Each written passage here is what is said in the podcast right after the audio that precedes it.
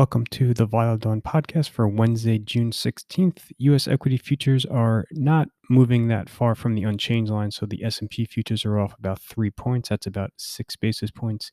Dow futures are down about 55 points. That's about 16 basis points. Nasdaq futures are up about 9 points. That's about 6 basis points. So mild outperformance of the Nasdaq mild underperformance in the Dow. The major European indices are trading essentially flat overall. You have weakness in autos, basic resources, tech, banks, real estate, mild outperformance in staples, chemicals, healthcare, utilities, and energy. Asia lagged overnight. You had softness in Hong Kong and mainland China. So tenor of news this morning, I would say, is more negative than positive. Um, so, eco data out of China was soft. Industrial production and retail sales both fell short of expectations. UK inflation, the CPI in Britain overshot expectations. And then in the in the US, um, Democrats are going to kick off today the process to kind of pass, um, to commence the reconciliation process to pass Biden's infrastructure and tax plans. Now, it's still in the very, very early stages, um, and you still don't have the votes. Uh, Democrats don't have the votes in the Senate to pass um, Biden's agenda, especially as it's currently written. However, you are going to see headline risk increase around tax hikes um, at a time when the market is really pricing in essentially no major tax increases. Um, you know, and again, I don't think you are going to see large tax increases when all is said and done, but headline risk is certainly going to rise around that topic. Um, the other big news out of the U.S. Um, hit during trading, late in trading yesterday on on Tuesday, where a um, you know a, a anti tech um, advocate was approved to go on the FTC and then immediately um, named as FTC chairwoman. So that is going to also increase headline risk around um, regulatory pressure on tech. Now, remember, the FTC only enforces current laws, doesn't make new laws. Um, so again, I think it's more an issue of headline risk than actual, um, you know, actual risk of, of heightened um, regulatory headwinds. But you are going to see, I think, increased headline risk in the U.S. around taxes and tech regulation. Um, Oracle is trading off about four and a half percent this morning on back of its earnings last night.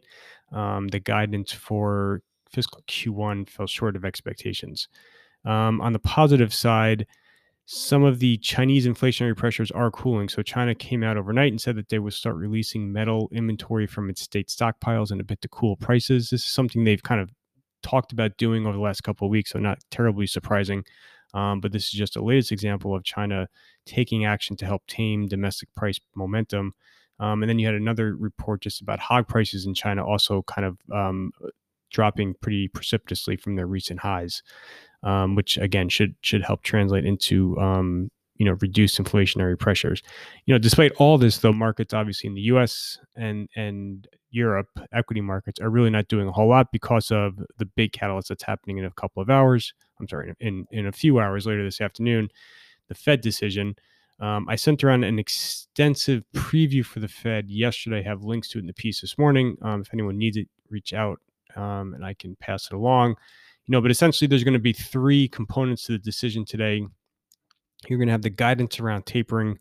Um, you know, again, it's widely expected that Powell is going to echo his colleagues and talk about how the Fed is likely to commence a conversation around tapering at coming meetings. Um, I think the question is whether or not that is codified formally in the written statement at two o'clock, or it's something Powell kind of informally um, talks about during the press conference at two thirty. I think it's going to be more the latter. Um, if it is the former, that's definitely going to be an incremental negative for stocks, but I think it will be more the latter. You're going to have updated growth and inflation forecasts. I think the inflation forecast in particular will be very important. The 2021 core PCE forecast is likely to go up, perhaps um, pretty meaningfully, but you aren't probably going to see the 2022 or 2023 numbers get get increased dramatically. Um, again, because the Fed views the current inflationary pressures as being transitory, therefore it would make sense that you see 21 go up a lot, but then um, you know not the the subsequent years. If you were to see increases across the board, that would be negative. I don't think that will occur. Um, and then again, during the press conference, I expect you know the over under on the amount of times Powell says transitory today is probably 20. So that's going to be a key theme and message um, that that's obviously not new for the Fed. That's been its um, it, you know its thesis for months, but it's going to be something that I think Powell will um, emphasize a lot during the press conference. Probably the most controversial or the most important part of the decision today will concern the dots. You're going to get an updated dot plot. Um, again, this has the distribution from all the Fed officials as to where they see or where they um, are anticipating rate hikes occurring um, over the next several years. Um, so I have all the details in the piece today about kind of how the dots are going to play out. You are likely to see the 2023 dot, the prior dot from the last dot plot back in March. Um, had no hikes in 2023. That will probably now signal one hike, so the commencement of um, of rate the rate hiking process in 2023, and then um, you know the the number of individuals calling for rate hikes in 2022 and 2023 is going to increase as well. So I have kind of the the thresholds beyond which um, it will be negative for equities, and then below which it will be positive for equities. But those are going to be the three big pieces by far: tapering guidance, new inflation forecasts, and then the updated dots. Um, so again, take a look in in uh, the you know there's a standalone separate Fed preview that goes through all those details. Um, in addition to the Fed today for the Wednesday calendar, you have um, the Biden Putin summit. I don't think there's going to be really much that markets are going to care ter- terribly about coming out of that event. So, shouldn't be a huge area of focus.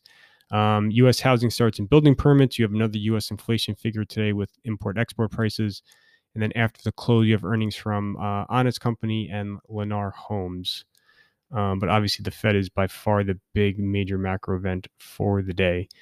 Um, a lot of other news to go through. I'm not going to have time to run through everything um, on the podcast. And then as far as micro news, again, um, you know, Oracle was probably the big piece of news, but you have a, a few other items as well, um, which I kind of detail in the piece. So that is everything for Wednesday, June 18th. Thank you for listening.